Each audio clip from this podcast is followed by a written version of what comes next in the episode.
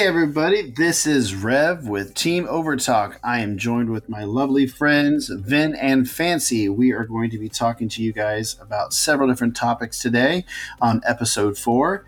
We're going to be talking to you a little bit about XQC and this whole being like taken out and being fined for certain comments that he has made to another player. Then we're going to start talking a little bit about Overwatch League and tie it up a little bit how it all connects to possibly what you need to do on your team. So let's see what's going on with you guys. How's everybody doing? I'm good. Doing just fine. Yeah. Moved into my new basement apartment and, you know, doing great. Yeah, life, Oh, life you're- goes on. what about you, Vin? How you doing, brother? Everything's going a okay. I can tell you sound so happy. No, uh, let's let's let's get into it a little bit. Let's talk about uh, XQC stuff here. I know it's a little bit, you know, happened already, but I think it's important to talk a little bit about about it. What he did. Do we really think it was as bad as it was? Do you think that this kind of fine was needed? And what does this mean for Dallas? All right. So to start off, XQC has always been rather, I guess, unpredictable would be the best way to put it when he streams. You know, he has a lot, a lot of people who watch it. He really does, and so he has a huge fan base following. And so when he streams, you can watch his streams. I tell you, he, he goes a little crazy. I guess for the best way to say it, he's a little he's a little out there, and he's known to being slightly toxic in the middle of games and to be saying these things. And I think he oftentimes does it without realizing it. And I'm not trying to defend the guy, but it does kind of fit his repertoire and his behavior. And I do agree with the ban and everything like that. But I think to be fair, this was not intentional, and I don't think he actually has anything out there against any homosexuals or gays or anything like that. I don't think the slur itself was actually targeted. It was just one of those, you know, statements that comes out. And the reason, just like any other sports arena, you know, NFL, NHL, MLB, you know, if a player makes one of those statements, well, you're going to be, uh, the, the league's going to come down and hit them hard because you can't be making any of those racy type statements in any environment that's going to have hundreds of thousands of people watching. And the truth is, Overwatch League does have that amount of people watching. And I think this was a statement play. They didn't make it an absolute killer, but it was just a $2,000 fine and a little bit, like, I can't remember the exact thing, but a little bit of, of season one. Dallas took it a step further and said, no, no, no. For the entire first stage, we're not going to play you. So Dallas, the team, made an even stronger statement saying that we're not going to play you, even though the league's not going to go this hard. Because everyone wants that recognition of saying, hey, this is what our team believes. We're going to stick by this. And if you violate the rules, it's that. And I think it's just them trying to, the league trying to put themselves in a situation where people can say, hey, it's a reputable league. They care about everyone. And this is what we want to, this is what we want to represent. Yeah, no, I agree with that. I mean, well, you know, Overwatch has always been dealing with toxicity as a being a, a big killer for them. I mean, as great as this game is, and maybe that's part of the reason why there's so much toxicity that that players deal with on a regular basis. I think these kind of comments they're trying to get it far get Overwatch as far away from that so people don't see that as connected. And it's gonna it's kind of like an impossible battle, but in these situations you gotta kind of step in and put that kind of pressure on them. And I, and even though Dallas took it a step further, I think that it it it, it helps solidify that mentality. Like this isn't going to be acceptable. We may like you, we may want you to play, but you have to set yourself to a higher standard. Um, Fancy, what do you think? Well, XQC has always been an interesting one, right? He's always been one of those characters that you just want to see on stage. He's got a big personality, and I think some of that personality slipped a little bit during one of his Mhm. streams. Um, but I think it was a bit too harsh because if I don't, if I remember correctly, I'm pretty sure the guy is bipolar. I think so. He has a good understanding of what it's like to, you know, be himself, and sometimes he Mhm. just can't control himself. And when you're streaming for that amount of time, it's hard to like control yourself fully, you know, because when he streams, he doesn't really have a chance to, you know, go back and edit whatever he did or whatever he said. So when you're streaming, it's like an invitation into your home, and you know, I don't think it's that big a deal that he said those things because the viewer can just instantly, you know, turn him off. So I think it was a bit too harsh what the league did and what Dallas Fuel is doing. But that's just my take. I think it's just a little too much. XQC is a cool guy. I don't think he's a bad guy at all. Um, he's a great Winston player, so love that. Uh, but yeah, that's my take. Well, well, let me ask you this: like, um, do you think that maybe because he he's still a, a, a, huge streamer, and he's trying to do you know professional. It, it's kind of a it's kind of a, a, juggling act. Do you think that that might be part of the reason why he's running into this kind of issues on stage? Oh, for sure. The league in itself is still in an, in a not a good stage at the moment. It's it's just beginning, right? So all these mm-hmm. players, mm-hmm. they're not used to these regulations that have been put on them cuz from what I've read and what I've seen about the Overwatch League, it's the most organized and rule set league that they're trying to do because it, this is a big scale type of thing that they're trying to do. And the well, tournaments before that esports you know? Exactly. They're trying to change esports into a professional career path. And before that overwatch didn't really have that have that. Those rules yeah. weren't really in place to the level that the overwatch league holds itself to so yeah i think it was a bit too much yeah well, well, let me guys ask you this. So now the XQC is kind of out of the picture. Do you think this is going to be good for Dallas or bad? I mean, know that they're they're planning on making him, you know, work even harder in his in his downtime here because he's not going to be like relaxing. They're going to be focused, fo- more uh, more focused coaching. Uh, they're even talking about physical training and, and, a lot of support for him. So this isn't going to be where he's just like, oh, well, he's off and he's like twiddling his thumbs on the bench. He's going to be working harder. But for the rest of the team, do you think that this is going to make it easier for them to select their starting six? Because we've talked about this before. We really feel like Dallas's biggest problem is they try to play everybody like a superstar. Do you think something like this is going to help redirect their attention into their six, or do you think they're still going to have the same issues? What do you think, Ben? I think in in regards to the Dallas Fuel, this is one of those uh, catch twenty two type situations and you could easily say that it helps them, and you can easily say it hurts them. But the situation is they're going to be in trouble if they spend too much time trying to replace him because when the time comes for him to come back, where's his place going to be now that you had another tank player try to fulfill the role that he did? But at the same time, if you don't try to fill that void that he has, your team's going to be in a serious you know, serious gap. And so it's a lose lose situation from that.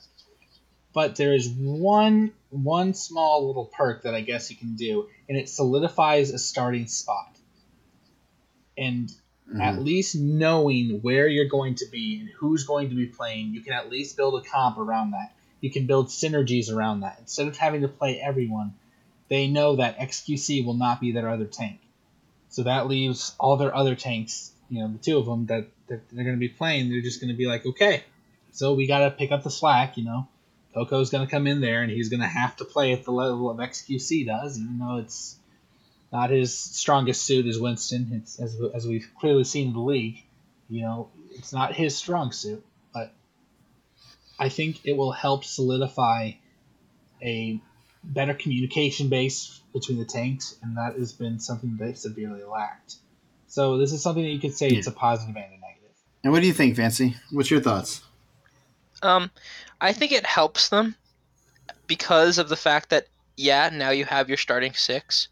Um, and you know they can build around that and they can try to improve themselves even if cocco this isn't cocco's best role they have that starting six now so now they can continue to try to build on synergy as opposed to trying to input different crazy strats, which were they were trying to do before.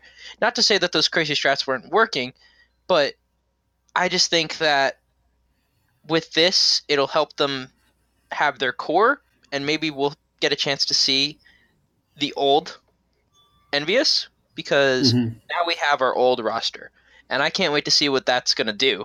I'm I have a feeling it's gonna rock the rock the league a little bit because once you get those guys together, it's it's hard to keep them from making From plays. Yeah. well, I mean, we, we're talking about the starting six, but let, let's compare it to some of the other teams. I mean, how important is it to have that starting six in comparison to like switching everybody around? I mean, why why is it such an important thing? Not just on the pro level, but like anybody that's trying to form a team. Like, why is it so important to have that starting six? Well, that's a, that's that's pretty simple, honestly, and it's not a very long answer, but it comes down to a couple things. Either you got one, you have synergy. You know, people play together. You learn how each other plays. You know where each other are going to be eventually. You know what they're going to be doing. You know when they're going to start panicking, when they're going to move in, when they're going to see an opportunity. You learn how they play. They're very simple, and having that ability is huge. You know, if you go into a bunch of solo queues and you have no idea how the rest of your team instigates, so if you see an open opportunity and you move in and you try to make a big play, but the rest of your team doesn't follow up, you're you're you just blew an ult possibly, and you might have just lost a team fight. But if you have a group that knows what you're going to do when they see that motion start, and they're going to follow you up on that, well, there you go. You might have just won yourself a team fight. No, that's definitely important. I mean, I, I agree, and that's I mean, we're talking about that on our own level, and we see that happen all the time. I, I hate when I go into quick play and I play with a bunch of people because I'll try to sit and do the same stuff that I do with my team now, and I'm like, hey guys, let's do this, and these people look at me like I'm a lunatic. So it can be very frustrating at times. So and and I guess that's kind of what you run into when you're trying to run a whole bunch of different players. Because even though you're all playing together, if I'm switching this person out this game, the next game I'm switching these people out, it can cause a lot of confusion. So I, I definitely think so. What we've seen from the, a lot of these other teams, the ones that are like the ones that are winning the most, I would say that they generally have that starting lineup. Would you guys not agree? Oh, I'd agree fully, actually. Yeah, I mean, look, look at Seoul. Look, I mean, even though they had a, a, tough loss against your team, fancy that you like to let everybody know so so thoroughly, your New York team. But I mean, they generally have their so, solid six. Would you not agree? No, that's oh, clearly, clearly they do. I mean, they came in, they came into this to this league with their team already completely intact. Like this is they they've yeah. been playing with each other for years now. Literally, they were in Apex together. So they knew coming into this that this was going to be the team they were going to run. They already know that there's their two subs of Bunny and Wekeed. I mean, both of them knew they were going to be subs from the get go, and they knew they were going to be taking that alternate DPS spot because when Fleta's in the lineup, Fleta is, in my opinion, one of the best, if not the best DPS right now in the league. And I don't yeah. think you could ever make an agreement or an argument. Apologies that any of those other DPS could just replace him. And having five out of your six completely chosen out that you're going to go into every single round knowing it's not going to change, I think that group that's already played so long together, it almost doesn't matter who the sixth person is because they already have such communication when your only other spot's a tracer, and that's, you know, who they usually have sub in is one of their tracer mains that's huge because the Tracer's already playing off anyways, kind of doing a harassment thing. So it's almost as if they don't need yeah. to be in the communication. And I think that's why Seoul yeah. is doing so well right now, is because they have their main six or their main five completely in in sync with each other, and their six doesn't necessarily need to be. Now, now, with that said, as as awesome as Seoul is doing, let's let let's let Fancy have a moment to bask in his victory. Yes. And and, and, and give us some thoughts on this about the New so, York Excelsior game. You're not wrong in the fact that the starting six is always going to be that starting six. NYXL has run with the same six people for a while now, um, and it's been the same lineup. They switch in Pine on control maps every once in a while, and Pine is like a boss. That man is a legend on Widow. Um, so I just want to say that I love that man and I want to marry him someday. Anyway, um, the whole the whole reason why he he's do, they're doing so well is because they're using their subs correctly. I think a lot of the the leagues, like a lot of the teams on the league, are using their subs incorrectly. Dallas Fuel's a prime example for this. They use Pine when they need to use him, right? They bring him in on a control map where he's good. They use him where he's best and that's probably how they beat NYXL or I mean, so, I'm sorry, Seoul Dynasty, and yeah, that's how they've been beating a lot of other teams. They bring out Pine on the third map, and it's just like, uh oh, that's it, game's over, because that I- you know does. I So will say this: Pine has done some amazing stuff in this first leg of the of the first of season one of Overwatch League. Uh, he's been pretty impressive and making everybody want to be a McCree main. I think. but yeah, that those those are my thoughts on that. They use the subs correctly, um, and there's no better answer to it than that. Um, and that's why they're doing so well in this entire season, because everyone else is playing around, and these guys are going hardcore every single time. Um, yeah. yeah. Well, Ben, what are, what are your thoughts on the Seoul Dynasty versus New York Excelsior game? I, it was actually a phenomenal game to watch. One of the best I've, I've had the pleasure of seeing. And to be honest, we've every time I think I've seen the best game, and this has happened three weeks in a row now, where I'm like, man, this has been the best game. Nothing's gonna top it. Every week's been better, and I think this is Yeah. everyone trying to finally rise to a level where they felt out the competition. Everyone kind of sees who's who's the best and where they want to be and where they need to be if they want to be in the playoffs. And they're already making pushes. People are deciding right now that we're not going to wait until stage three to start worrying about playoffs. They're doing that now. And I think that's so incredibly important because it raises the play of everybody. And that was absolutely insane. I mean, that match, man, it was great. And if you guys have not seen it, I fully encourage you to go and watch it. But before we go off on this tangent of of like who's better and you know you NYXL just crushed them because they were the better team, I think it came down to a lot of similarities in their play style. They're both Korean teams and they both have that mindset of we play together. We are the stars, not this mentality of I am the star that we get from the Western.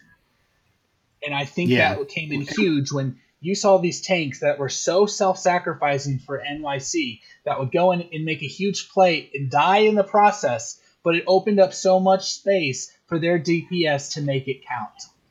You know, no one likes to go in there and die, but at least they know that if they die, they're making a difference. And I think that came in big time. And second, they won because they had excellent ult management. You know, it went down to the very, very last wire, but they they maintained their ult economy in a very great way. And they were always constantly on top of it. Now, of course, they had some mix ups, and it's a game, so there was economy switches that happened. But they did their best to just focus on making their ults count. And I think Seoul struggled a little bit with that, which is why they, they failed in the end. Yeah, I, that, that's true. But uh, you know, for me, it was just kind of exciting because you know you want somebody to beat Seoul Dynasty, and, every week you're thinking like, I don't know if this team's going to be able to do it. But to finally see that they're not this invincible, which which we know they're not invincible, but to finally see it, I think that's also going to create a whole new mentality for other teams. Now they're going to see that hey, they can be beaten. This is how they were beaten. And then you know, like you said, every week it's like they people push themselves to the next level, and it's like this level keeps rising and rising and rising, and we keep seeing these incredible games, and it just it gets better and better and better. I think something like this, where you see Seoul lose, is only going to create this this yearning, this this thirst to do that again from other teams, you know. And I can't wait to see what happens in the, in the coming weeks. For sure. So I I don't know, but as great as that game was, when we were offline, then you brought up an interesting comment, and about as as awesome as that game was, you're you were more interested in a couple other matches. So what? Tell us a little bit about what you were saying because I, I like I want the the people listening to this to to hear this. Okay, so I, I was I'm a bit of a little Overwatch nerd, I guess you could say, if you guys haven't figured that out by now. A little bit, just just just I a little bit. I absolutely love watching and breaking down the plays. so I will I'll rewatch some of these games multiple times over because I like to see how it happened. How did the team beat the other team? Doesn't matter which two teams are playing. And I found out something that was really interesting that these teams finally cracked to code. And it started with the Boston Uprisings win over the London Spitfire, which nobody saw coming. I mean, Uprising was not a bad team to begin with. They were never a top tier team, and to be honest, they still aren't. But they came in and they finally got rid of that mentality of I. And I think that's all that made the difference with them. They decided that it's not going to be I. They didn't have any players that tried to play the hero. They finally looked like they were a team. And when they they dove, they dove together. And when they died, they died together. There was no picks on the left and the right and someone trying to be a hero and wasting ults. No, it was we live or we die, and it's going to be together. And I think that mentality has finally stuck with them. And I think I think that's all it took for them. Boston Uprising. And you could say what you want that the Spitfire were were not playing on all cylinders and they were making some mistakes, which is true. The Spitfire, oh boy, they made some critical mistakes. And I think honestly, I think what happened was they kind of had a little bit of that Western mentality kind of sleep in. Because Birdring over there, which is oh my goodness, he's probably the second or third best DPS in the league right now. He's absolutely playing lights out, ridiculous Widow player. But he's making plays that kind of seemed almost selfish. And he ended up costing costing a lot because his death that couldn't get res or his death that forced the team out of position. And that's all it took for Boston to completely and utterly take advantage of that. And I think it's this mentality that it all comes down to. You know, both teams were playing really well. I mean, the tanks were on it for both teams, which is why it went all the way to game five. And same thing happened with your team, Fancy, the Excelsior. Philadelphia came in, and boy, oh boy, we've said it once and we'll say it again. Carpe and Shadowburn are a dangerous duo. My goodness, are they dangerous? and they proved it Scary. today. And it wasn't this. There was no I. It was clean play. That is how they won. I don't even think the Fusion were necessarily better than Excelsior. I actually don't. But they played cleanly. Their their wins were clean wins. You know, there was not a lot of these in between moments where you saw Carpe and Shadowburn would target the same person, and that person would be dead from the beginning. You know, those tanks kept their their DPS alive as long as they could. They took so much of that damage so that their DPS could get the damage out first. And that's all it took to beat these guys. And again, it went all the way to, to, to game five. And it, and it stressed to the very limits of this team.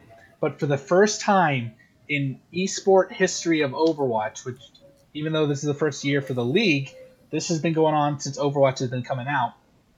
Two Western teams, completely in the Western culture, have finally elevated their play to a point that they could beat the Korean culture, which has dominated this esport, which is the first big change. And if we start seeing all these other teams doing this, I think the whole of Overwatch is going to get a whole lot more entertaining. Well, you know, I, I agree with you because I think if we if people who watch this see it on the pro level and they start to realize because we already know this, Overwatch is not a game about you or me. It's about us. And you can be the greatest DPS player, you can be the greatest healer, you can be the greatest tank. But if you're not playing as part of a cohesive unit, a cog in the bigger picture, you're going to lose to the team that is. And I, like you said, we, we saw that because, you know, honestly, Seoul Dynasty might be the better team. Um, same thing with Excelsior versus uh, Fusion. They might be the better team, as in who their stats are.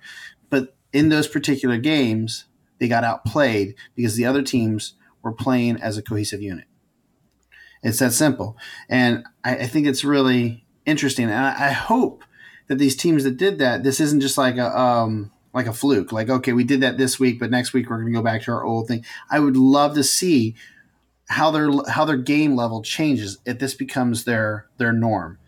You know, if if if these teams start playing like that on the normal basis, not you know not just against each other, but against the the Eastern culture, I really think that Overwatch League is going to go to a whole nother level, and I think it's going to change the way people play here in the states. The people that pay attention to it, anyways. I think people are going to start focusing more on team play and not so much on individual play. And maybe I'm just being hopeful on that. what do you think, Fancy? I think that it's going to make things so much more interesting.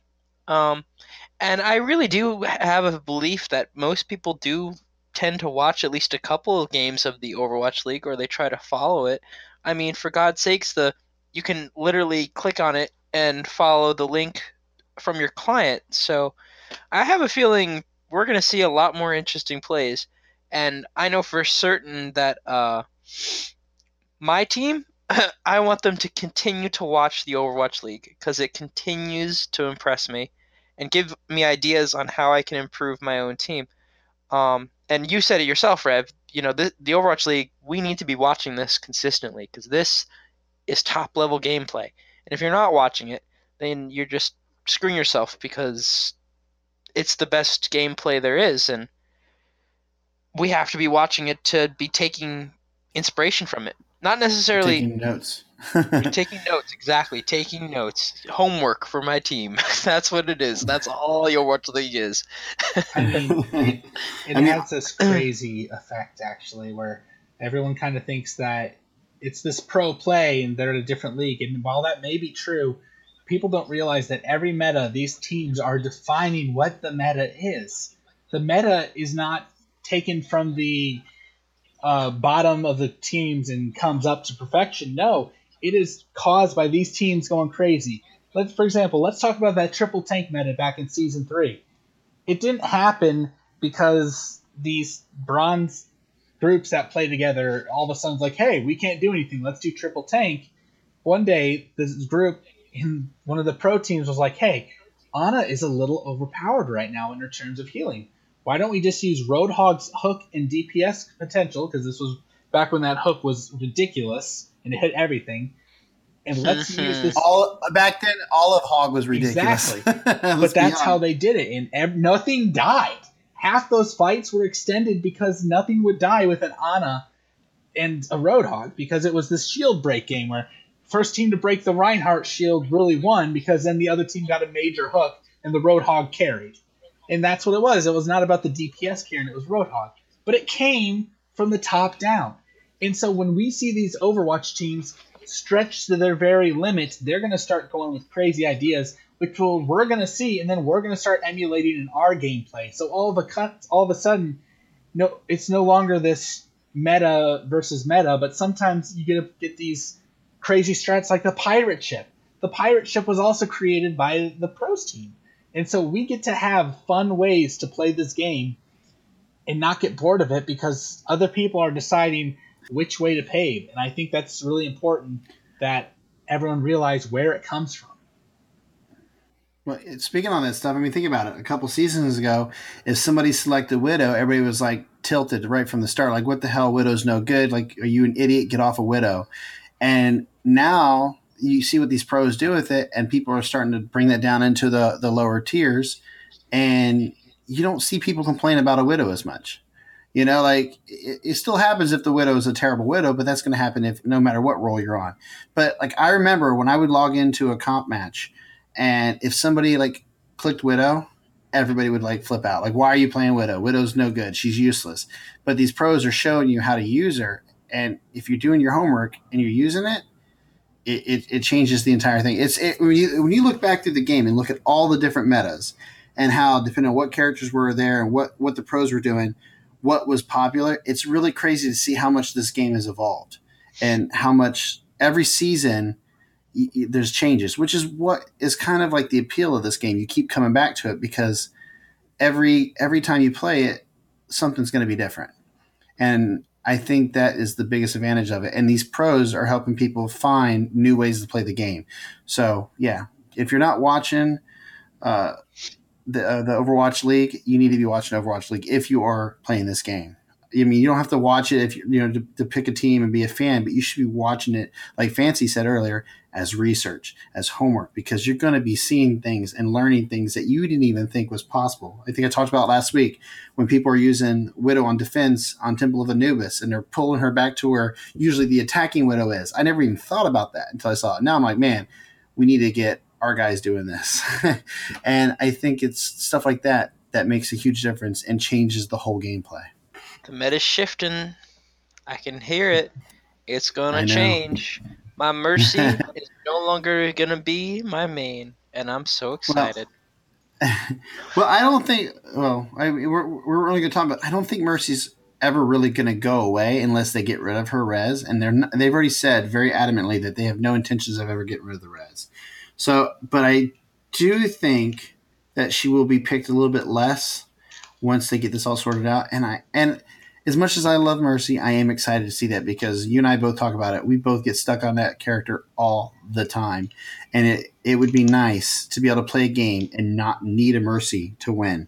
Like, you know, the only time you don't need a Mercy in this game right now is if the other, ten, the other team isn't running a Mercy. If they're running a Mercy and you're not, nine times out of 10, you're going to lose. And I don't like that and I don't think anybody does. So I look forward to seeing these changes, and I, I want to see what it does for the for the whole meta itself. Plus the new character that's coming out soon. Can't wait to find out about that. Yeah, that, that is kind of interesting you say that, and it actually kind of reminds me of something in the Overwatch League of the teams that don't have a starting lineup already set up, and the teams that use a lot of subbing are nine times out of ten going to lose. And we see that in Houston not performing the way they're supposed to. In Dallas, not performing the way they're supposed to. But these other teams, such as, I mean, even uh, Boston Uprising, who they don't really switch in their subs that often, you know, they made some comebacks and now they're three and three, and everyone thought they were going to be way lower. And the Philadelphia Fusion, who pretty much used the same six, and Los Angeles Valiant, who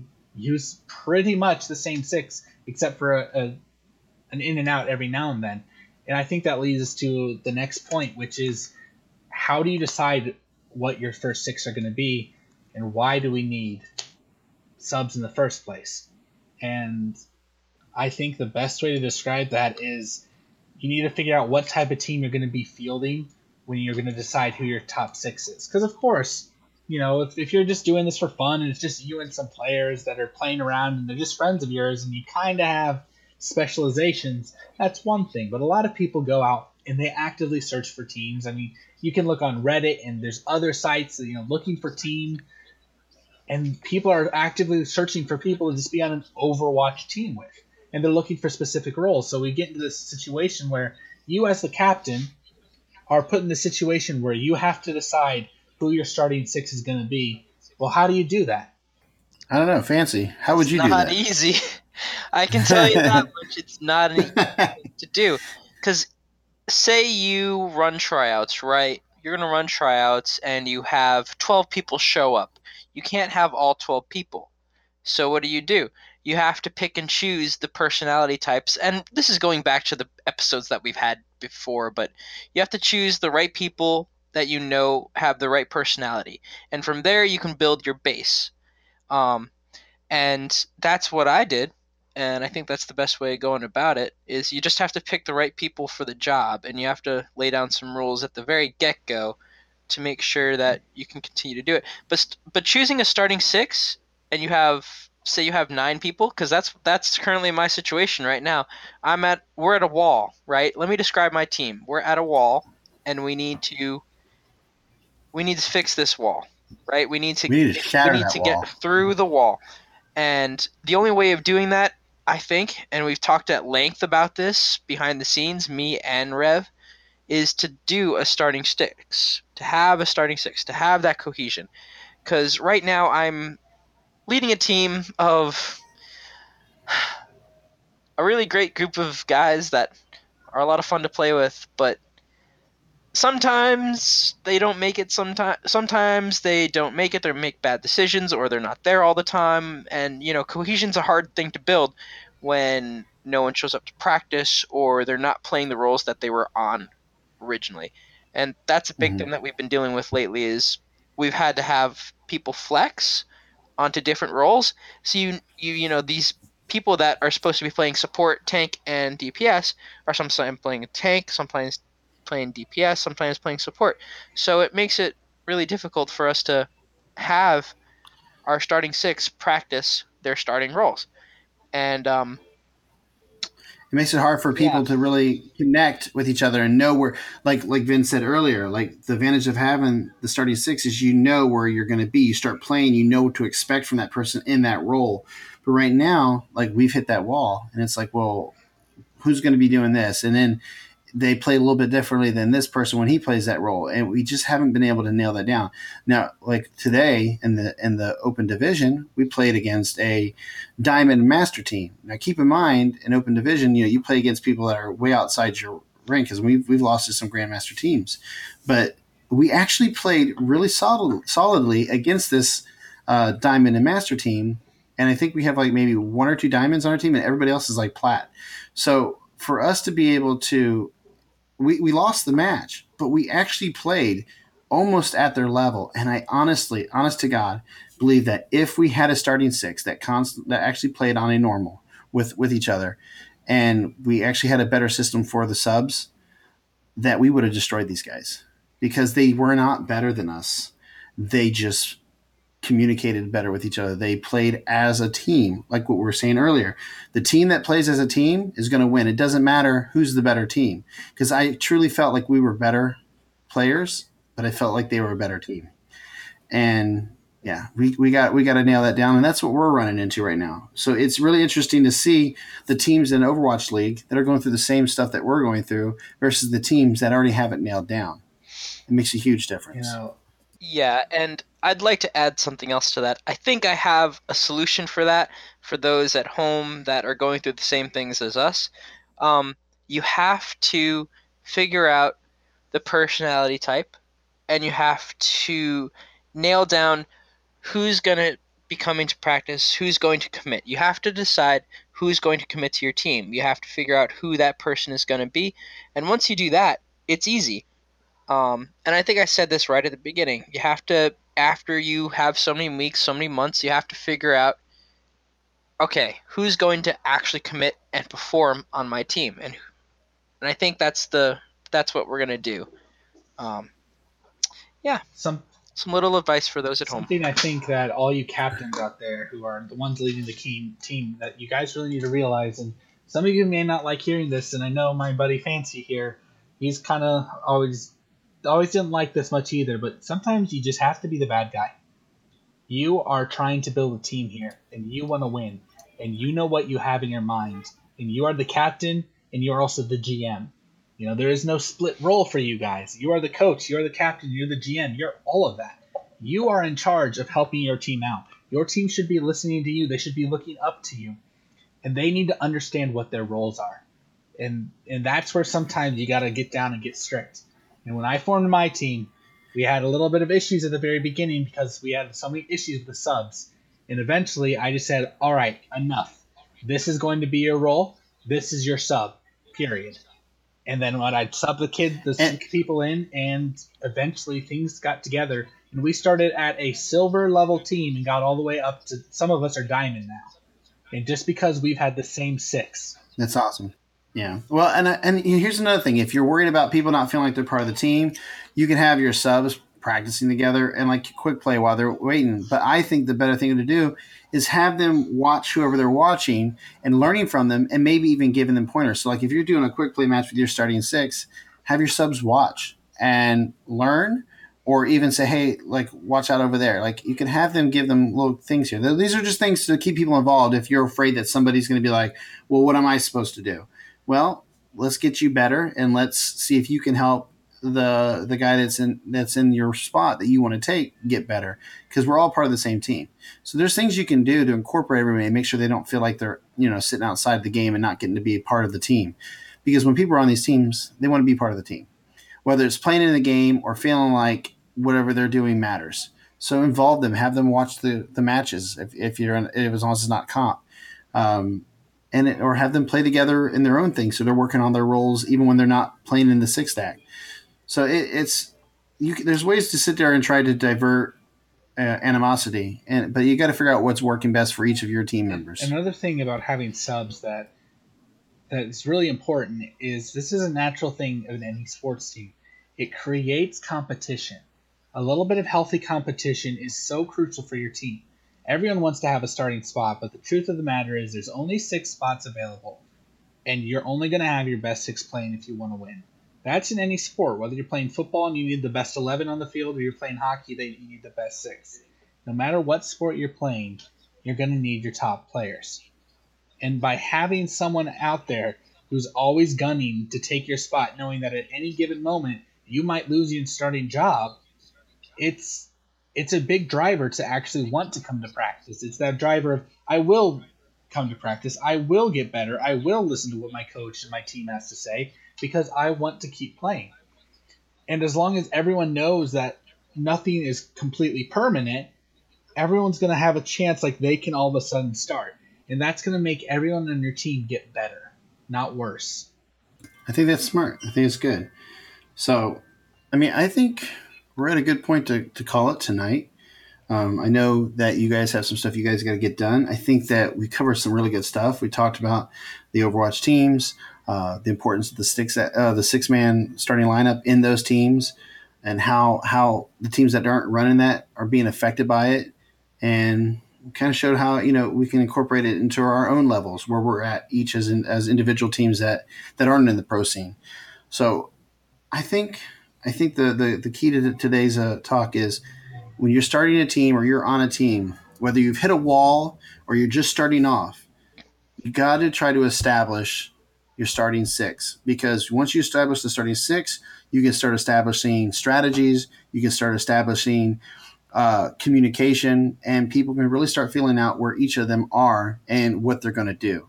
Um, then I know, I think it's you and Shrek. Like when you played Rein, Shrek just like instinctively knew when to throw in the D.Va bomb, right? And it, it's one of those things that you guys it wasn't something you just did it's from having that starting six and constantly playing together and just learning this is what he's going to do i know it, it, becomes like just second nature you know vin's going to throw the hammer down so let me go in and boom all of a sudden it was just like ironically clockwork but it would just happen so i think that's definitely the key here you know find your starting six and then build from there you get your communication going you start building strats and you can go from like Vin's team did from silver all the way up to diamond if you guys work hard at it. So I think that's a good spot to stop. What do you guys think? Yeah, good talk. good talk. Good over talk would be the correct term, sir. Good over talk. I see. so, all right. Well, I want to thank each of you guys for taking the time to talk tonight. Um, and for everybody that's listening, thank you guys so much. We appreciate you guys. We hope we're not professionals. We're not like we're not pros. We're not on the pro team, um, but we have a good understanding of how the game works. I hope you guys see that. And we don't know everything, but we try to help wherever we can. So I hope you guys enjoy this and hope you learn something from it. Thank you guys for listening.